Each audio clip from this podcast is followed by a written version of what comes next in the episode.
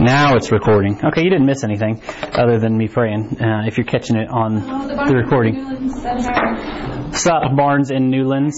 The barn said good morning past point 11 missed call. Okay, so uh, and What? Watching. all right, awesome. Sup, Phil and Meredith. Paige just let me know everybody who's watching. So um, hope to see y'all soon. Um, okay, so you got me all off track. Newlands said hi past point two. I said that already. Hello to everyone who is watching on the interwebs. Okay, uh, so we've been in Romans chapter 9, uh, and so uh, somebody tell me just kind of real quick, because we've been in here for two weeks, so somebody ought to be able to tell me at least what what exactly the topic has been. What, what is Romans 9 uh, talking about? Somebody. What's that? I'm sorry? Okay. okay. Wow. Good morning. Morning on you. God's sovereignty. God's sovereignty. That's exactly right. That's that's really good. I, it just caught me off guard. It's like a comment that I would make. So to hear it from somebody else was a little different. Okay, that's like it has nothing to do with what I'm teaching on, but it's really funny to watch your kids grow up and you know be the guy who can. I, Paige will tell you I, I generally I don't know how, um, but I'm semi semi quick witty with things, and I can I come up with something, and it's all fun until your kids start doing it to you, and then it's like it's not so fun anymore. So. Um, yeah, was kind of like what that was. It kind of caught me off guard. Um, I can't tell you to go to your room though, so.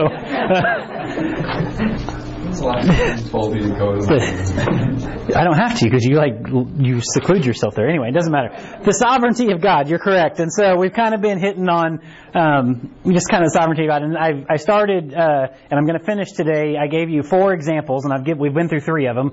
We're going to pick back up on the third point and kind of finish hitting it, and again the last point. But for example of God's sovereignty at work in um, Romans chapter 9. So let me just get there. Let me just read through this. It's the first 18 verses. I know it seems like a lot, but I want to get our minds back where we are, and then we're just going to pick back up and and uh, finish this thing. And if you do have questions, I do want you to ask because sometimes this can be confusing. Sometimes so there's two different lines of thinking on this, right? And I'm not talking about Calvinistic and Arminian, right? Because we, we talked about that last week. There's two different lines of thinking that are much more like my brain level, because those words are big to me, right? I like little words that don't make me think too hard. But uh, there are people that think this is just this huge doctrinal thing, and it is, and they just really trip and stumble on it, and they can't ever get past it. They're like, yeah, I get it, but, and, and then there's another line of thinking, and I'm not saying that you're wrong if you're in the first boat, but it's easier to live if you're in the second boat of, that's just what God said, and I believe it. Right? And some people would say that's just you putting your Christian head in the sand. No, that's just me walking by faith. But I understand both sides of it, so that's why I want to take our time to go through it. Um, so anyway, Romans chapter 9, uh, Paul says in verse 1, I say the truth in Christ, I lie not. My conscience also bearing me witness in the Holy Ghost. So verse 1 is basically him saying, I ain't lying about what I'm getting ready to tell you. Uh, verse 2, that I have great heaviness and continual sorrow in my heart, for I wish that myself were accursed from Christ from my brethren. Now I love my brother, but I don't know that I sometimes I don't, I don't want to be accursed from Christ. And Paul's like, I wish I would take it on me if it meant that they would be saved. I, I do love my brother, so I'm not saying that I, I wouldn't do that. Uh, for I wish that myself were accursed from Christ for my brethren, uh, my kinsmen according to the flesh, who are Israelites, to whom pertaineth the adoption, and the glory, and the covenants, and the giving of the law, and the service of God, and the promises, whose are the fathers, and of whom is concerning the flesh came, who is over all, God bless forever. Amen. He's talking about the nation of Israel, right? And so, moving on. Verse 6. Not as though the word of God had taken none effect, for they are not all Israel, which are of Israel. We talked a lot about that. We'll hit that again here in just a minute. But, you know, just because you are born racially a Jew doesn't mean that you are uh, spiritually a Jew. Right, and that's kind of what he's talking about there. We we talked in depth about that. If you missed that, go back and hear the recording, the podcast, or the Facebook, or whatever. Anyway, Verse 7, Neither because they are the seed of Abraham are they the children, but in Isaac shall they seed be called. That is, they which are the children of flesh. These are not the children of God, but the children of the promise are counted for the seed. For this is the word of promise, at this time will I come, and Sarah will have a son. Uh, and not only this, but when Rebekah also have conceived by one, even by our father Isaac, for the children being not yet born, neither having done any good or evil, that the purpose of God according to election, oh, there it is, might stand. Not of works, but of him that calleth. It was said unto her, The elder shall serve the younger. As it is written, man, this is the verse that people trip on. Jacob have I loved, but Esau have I hated. Verse 14. What shall we say then? Is there any unrighteousness with God? Uh, you should have the same answer as Paul. God forbid. There is no unrighteousness with God. I doubt he said God forbid quite as calmly as I did either. I'm sure it was a little more animated. God forbid. Uh, for when uh, for he saith to Moses, I will have mercy on whom I will have mercy, and I will have compassion on whom I will have compassion. So then it is not of him that willeth, nor of uh, him that runneth, but of God that showeth mercy. For the scripture saith unto Pharaoh, even for this same purpose have I raised thee up, that I might show my power in thee, and that thy name might be declared throughout all the earth. Therefore, he hath mercy on whom he will have mercy, and on, uh, and on whom he will hardeneth. Right? And so that's kind of the text. And we read it, and I didn't want to spend too much time there because we read it. But so somebody give me, because I'm I, I could give them to you, but somebody knows them. Uh, the first three examples. What was the first example of God's sovereignty in this chapter? Israel. Israel. Right? You can't answer. I'm kidding. Israel. Uh, well, how is Israel an example of God's sovereignty? Somebody, what was the what was the, the thrust of that? I mean, what, what was the point there? Right. I mean, the the theme of the Bible is a king and his kingdom, and Israel were his chosen was his chosen people. We spent an entire week just about that. That is the first example of God chooses, right? Well, when you're the boss uh, at your job, when you are uh, the head of the household, when you are uh, put in a position of any kind of authority, you got to make a decision, right? It just happens. Sometimes making decisions is easy. Sometimes making decisions is hard. But that, that's the point. He chose Israel. He didn't choose the Amalekites. He didn't choose uh, the Gadites. He didn't choose, you know, any of those. I could have went on forever, right? But he didn't choose those. He chose Israel, and that just shows that's the first example of God's sovereignty, just the simple fact of the nation of Israel. And there was this whole long list of how he did that, right? The adoption, the promises, the sacrifices, all these different things, right? So what was the second example of God's sovereignty at work right here out of the text, what we talked about? What? Isaac. Isaac. Okay, so how is how does that show God's sovereignty? How does the fact that Isaac? Uh, somebody explain that somewhat. Uh, got the, Abraham was going to a seed that was in Isaac and not Ishmael. Right. Basically, God came in and said, uh, "Abraham, you're going to have a son," and he's like, "All right. I mean, I'm old, but if you if you say so." And then Sarah's laughing because she's like, "I'm even older. Or I'm, I'm not older, but uh, it doesn't work like that anymore, right?" Um, and so she laughs. Uh, so what do they do? They come up with their own plan, just like you know, you want some practical application for your life right here, just like we do. You know, we we like to help God out. We know that God gave us this is what's going to happen. And we're like, okay, I can help you with that. And in turn, we just make a huge mess of things, right? We, we a really good practical example of this is, you know, we go out. God, we know that God has said this is what we need to do right? Um, this is what we need to do, and we try to come up with these great plans and our great, you know, well, this is how we need to do it, and I'm just going to help God out. Next thing you know, God has no part in the, he doesn't even have his hand on it because you've pushed him out of the way because you're doing it, and the next thing you know, you've got a bunch of Ishmaels running around and no Isaacs, right? God forbid we have a church full of Ishmaels and not Isaacs. You know, the point is, they, it, it, as, as the story goes in, the, in Genesis, right? They're like, hey, we're gonna. Uh, I tell you what, because I can't do this. Why don't you take my maid, uh, Abraham, and uh, use her? And so they have a son. He's actually the older son, and God's like, I'm not blessing that. Right? That's not what I. That's not the blessing. And that's just that's another. I mean, it's easier to see that one, but that's another picture of you know God's sovereignty. He's like, hey, that's not. I'm making a choice here, and it was Isaac from the beginning, right? So that was the that was the second one. Um, what was the one that we, we got into last week? The, the third one, right? The third example of God's sovereignty, right? Somebody, anybody? Jacob and Esau, right? And so this one, and we didn't get. I mean, we kind of got through it, but I want to circle back around and and get back into this. But Jacob and Esau is a little harder to see. It's pretty easy to see why God's not going to bless, hey, take my handmaid and have a child with her, and that can be the seed. That's not that hard, at least not in my mind. That's not that hard. Now, if you go in the secular world today, and I mean, I guess that might be a little confusing, but I, that's really confusing, you know. Anyway, um, it's not that hard to see how God's not going to bless that, right? It's not that hard to see how why is why is my ministry not working? Because God has no part in your ministry. You're doing everything on your own. Why is my marriage not working? Because there's God has no part in your marriage, right? And you're trying to do everything on your own. Why is this happening? Why is I mean, just go down the list, right? It's because you're doing everything on your own. That's a really good picture, right? God's not going to bless something that you don't allow Him to have the control of, right? Well, it's a little harder. The lines get a little more blurred. Not really blurred, but it's it's harder to understand Jacob and Esau, right? Why? Because they were twins, right? In the womb, and before they were even born, God chose one. Before they were even born, if you go back to the book of Genesis, God said, the younger, or the elder will serve the younger, right? Well, that doesn't make sense, especially in that culture. It doesn't make sense like that. That's God's sovereignty. That's God making a choice, right? That's that's how this thing plays out. It's a it's a birthright thing. And so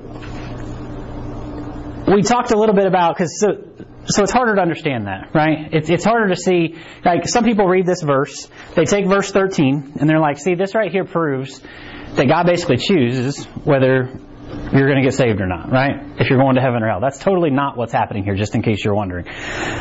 This is as it is written, Jacob have I loved and Esau have I hated. It's not the fact, and so let me just kind of boil it down before I get into the notes here, try to explain this the best way that I can. It's not the fact that God hates Esau. It's not that at all. It's the fact that there is one chosen and one not. Right? It wasn't the fact that, you know, at the time that this was said, people are like, well, how, th- th- that baby had not done anything, right? So how can you, how can God choose one over the other? Because we have to understand that just because our minds work in time and the things that have happened and are happening, God's mind is not limited to time. God knows everything that ever has happened and also everything that is going to happen, and He takes your free will into account into that. And we're going to talk a lot about that coming up. God knew that there were going to be things that Esau was going to do that was going to exclude him from that birthright. It wasn't the fact that God just hated Esau. It wasn't the fact that God was like, you know what, this guy's going to heaven, this guy's going to hell. It wasn't that at all. It was the fact that God's knowledge, his foreknowledge, we talked about this in, in chapter 8, understands the things that are going to happen even before they have happened. We don't have to understand it. We just have to accept it. Right? And that doesn't mean that there's a list that says these people are going to get saved and these people aren't. Your free will has everything to do with it. You have every opportunity to get saved if you choose to. And so we got into this conversation. I don't want to spend a whole lot of time about this on this, but uh, I want to bring it up one more time of the, the, Calvinism argument because people will consider this, you know, the, the Calvinism chapter, right? Um, that's why we were talking about we were all Calvinists, right? Not really, but um, I. I don't know if I should say this, but I will say this. Am I in trouble for saying this, but sometimes I will.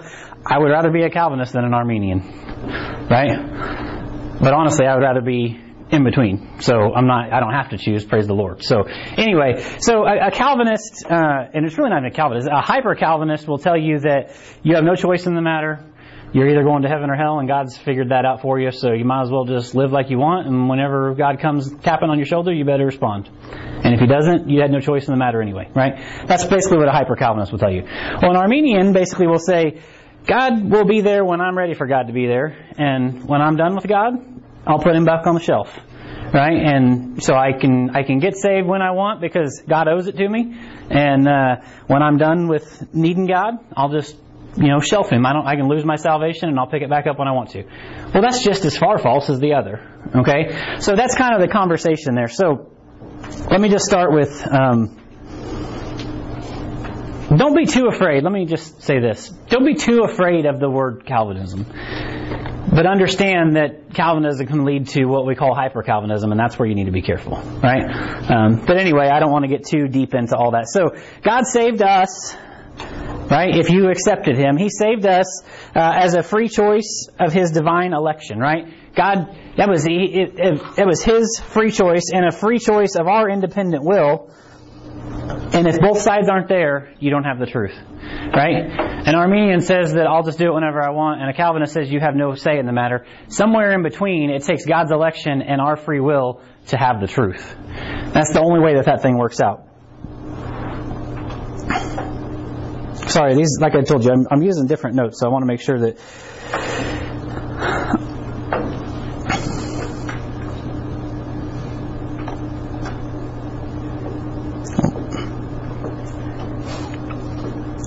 God promised eternal life to you before you were even born, right? In the Word of God. If you were to accept it, it was there, right? He promised that to you before you were. Since God is an entity, and I've kind of hit on this already, but He's He's an entity outside of time than before time.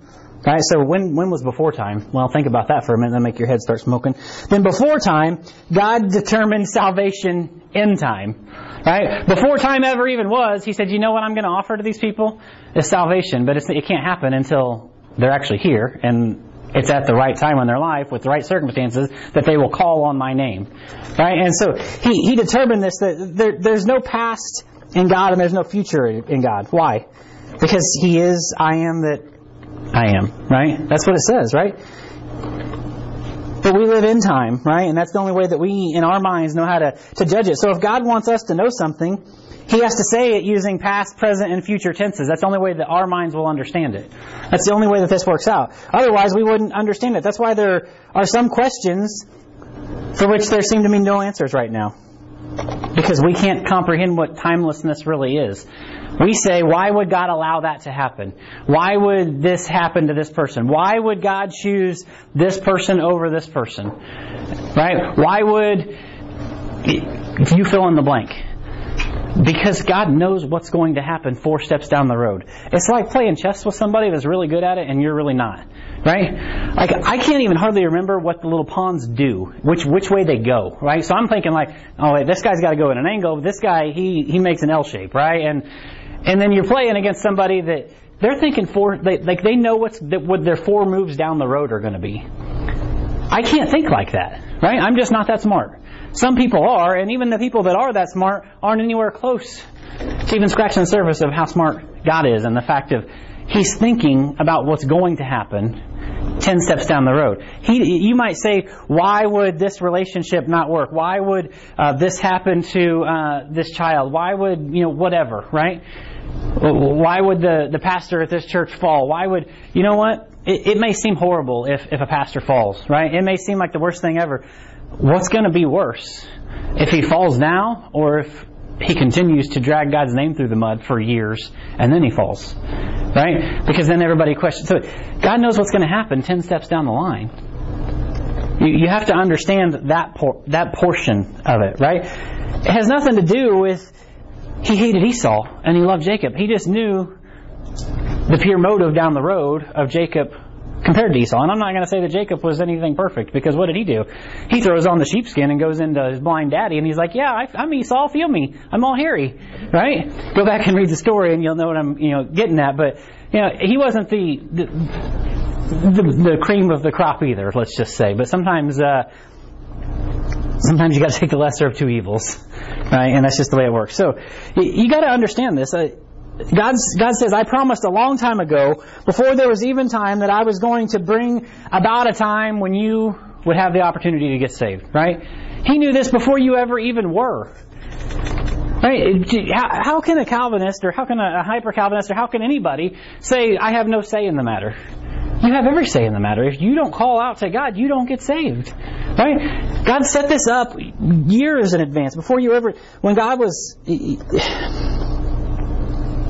He set this up before you ever even knew about it. What does that say about providence? What is, so we've been talking about sovereignty. What is providence?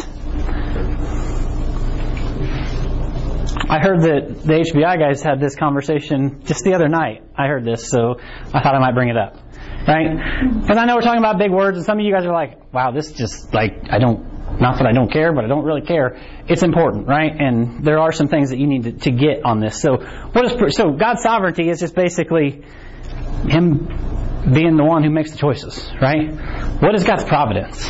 Somebody give me something. It would be like God using our choices to glorify His purpose it's for his hand. it is God's hand in your life, right?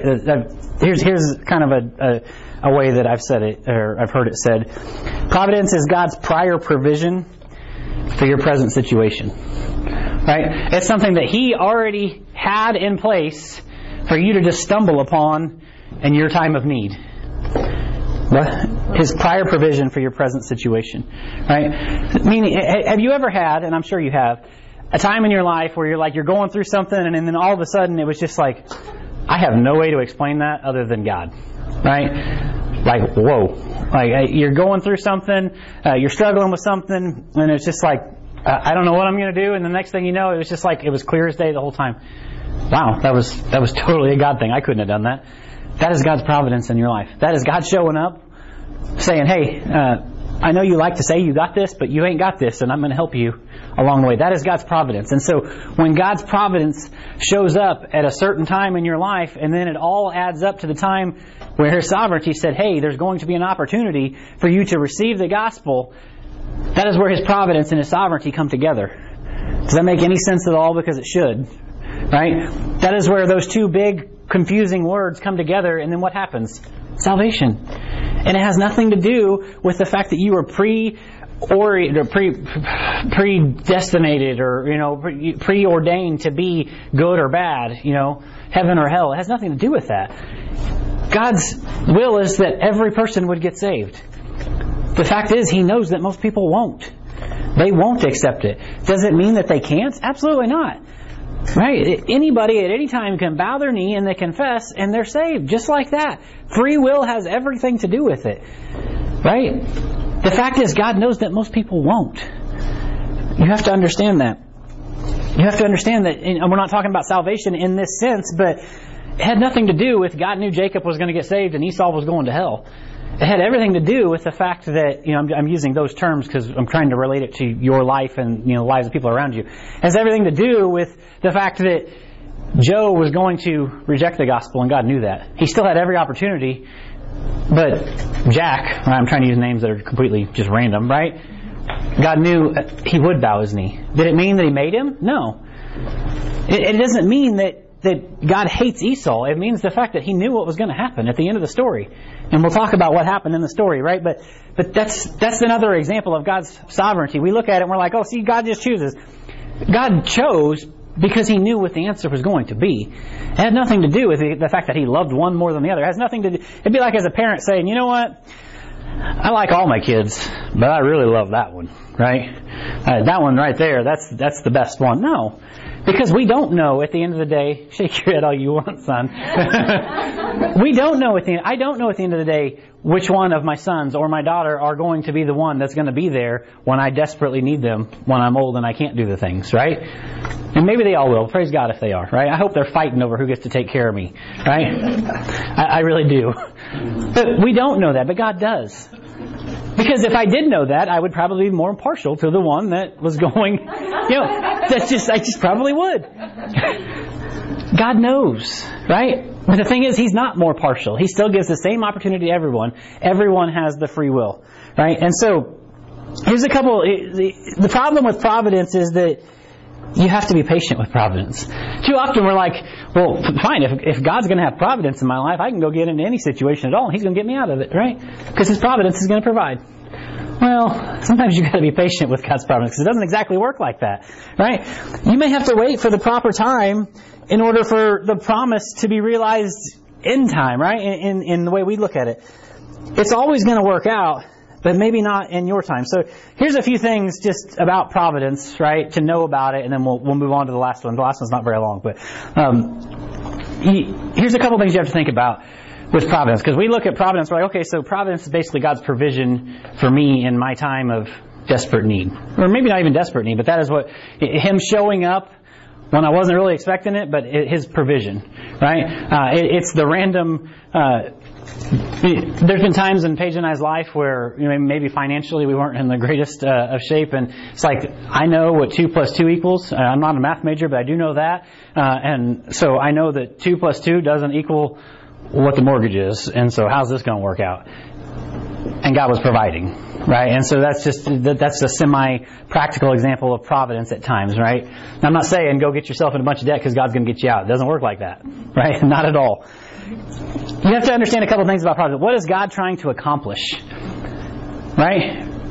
Well, God got me out of this because you know because He's wanting to get the glory out of your marriage. That's why He got you out of this crazy situation with your spouse, right? Or, or whatever. I'm using an example, right? What's he, he's trying to get glory. What is he trying to accomplish? What's God's goal? We know what God's goal is, so a lot of times we know, sometimes we don't. Sometimes something happens in life and we're like, I have no idea what God's trying to accomplish with this, and you may not ever know. And a lot of times, you know, what's what's the saying? Hindsight's twenty twenty. We get there and we're like, oh yeah, I totally get what was going on now, right? Well, why'd you act such a fool when it was going on then, right? Because you didn't trust. Another thing to know about providence, what's the response of those around going to be, right? God might show up in a big way just to see that nothing around is going to, to go well, right? I'll give you an example. We're talking about Esau and Jacob, right? Esau's out hunting, hunting, right? It's hunting season. I feel like I'm from Cass County there. Hunting. He's hunting, not hunting. Um, he, he's out hunting, uh, and he comes back and he's like famished. I'm like, I'm hungry, right? It reminds me of like when my boys come stumbling out of their bedroom. It's like the only time they come out is when it's time to eat, right? it's feeding time. he, he comes back, he's so hungry, he voluntarily, and not only voluntarily, but he willingly agreed to exchange his birthright. Go back and read the story in Genesis for the equivalent of a bowl of Wendy's chili, right? He's just like, you know, I'm hungry, and like whatever, Jacob, you want my birthright? I don't. That doesn't even matter. I'm hungry, right? And he just he exchanges it. Now we know it wasn't really. Go back and read the story. Do some study, right? I'm not going to do it for you. Esau despised his birthright. He didn't think that his inheritance was any more. It was worth any more than the food that he was eating. And his fleshly needs were so great to him that instead of trusting God, he traded away his relationship with God. Now that can get practical really quick. Right? I know we're talking about Jacob and Esau. We're like, that's a long time ago, and you're talking about big words that I don't understand. Okay, that right there should hit close to home. Sometimes we, instead of trusting God, we trade away our relationship with God because we don't trust. We're going through something so crazy in our life that seems so hard. And I'm like, I'm not saying what you're going through isn't hard. There are people in this class that are going through things that are hard, right? There are people in this church that are going through things that I wouldn't I wouldn't take it from you if uh, I, I couldn't, right? I think of people like Pastor Randy. Like I couldn't take that. I, I, I, I can't comprehend that. Okay, so but what I'm saying is sometimes we're going through something that seems like the worst thing ever, and you don't even understand that the worst thing ever doesn't even compare to what you're going through. What you're going through doesn't even compare to the worst thing ever. God's growing you. He's stretching you, right? We, instead of trusting God through something that seems hard, we trade away our relationship with God. If God, God, God can't do that, right? We just trade it away, give it up. Another thing that providence has that goes along with it is human decision. God knows what you're going to decide. Does it mean that He's making you decide one thing or another? No. But He knows what your decision is going to be. Right? Now, some people would say, well, that's the same thing. No, it's not at all. God didn't decide for you. He just knows what your decision will be. He, he, here's just kind of to boil it down, and so we can get to the next point. Let me give you just a few, a few statements to make sure that if I've said something wrong, you need to make sure you get these couple things right, and you don't have to write them down. But God's sovereignty, uh, I'm sorry, God's sovereign choice is made. I'm sorry, I almost said it wrong, and it would have been bad. It's not made apart from human decision. Right? God's sovereignty is not made apart from human decision, meaning you have every say in the matter. Get saved or not, that's up to you. Because God's providence is not blind like fate. His eyes can adjust to your decisions. So a man can say, or I'm sorry, a man can't say, I went to hell because God does, or God chose to elect and save another person instead of me. No, from our position and perspective, God did, uh, I'm sorry, I can't read. God does not choose apart from human decision because his choice is based on a foreknowledge of all things, both actual and potential. Right? You might say, well, I'm some of this, I don't want to get confusing in the way I say these things. I just want to make it as basic as I can. you have every, and let's just, we're talking about salvation here, right? We, you can make this applicable to your life and like the simple decisions you have in life. Salvation. Because this is, that's just where the doctrine gets all skewed. God does not say, has not ever said, will not ever say, this person guaranteed is going to get saved and that person is, is that is going to hell. It doesn't work like that. Now, he may know the end of the story. I hope he does because he wrote the book that says he's got the end of the story figured out. Right? I don't just hope, I believe it. But your free will decision has everything to do with it. If you do not bow your knee, you won't get saved. Whether you think you're on the list or not. Just because you were born in America, I'm sorry, I might offend some people, you ain't no more Christian than anybody else. Right? Just because you were born into a, a, a family of Christians, I, I, used the analogy last week or the week before, right? Uh, just because you, how, how did it work? I'm trying to remember, right? Just because you're in a garage doesn't mean you're a car, right? Just because you grow up in a Christian home doesn't mean you're a Christian. Just because your parents are saved doesn't mean you are either, right? It doesn't work like that. It, takes your free will, one way or another, to make that choice. That's why we should be so burdened for our kids. We should be so burdened for the people around us. Because we can't make the decision for them, but man, we can implore them to make the right decision. His sovereign choices, there's another thing I want you to get, and I'm going to move to the last point. His sovereign choices factor in human free will. His sovereign choices factor in human free will without limiting his will in any sense. How does that make sense? His sovereignty, right? He's the one who decides everything before it ever, right? It factors in your free will before you ever even born to have free will. Because he knows what you will decide. Does it change the fact that don't don't get skewed the fact that you can't call on the name of the Lord at any point in your life, right? I'm sure every person in here, at least I hope you do, you have somebody in your life that you were like, there is no way ever that that person would get saved. And then they do. And it's just like, oh my gosh, that's amazing, right?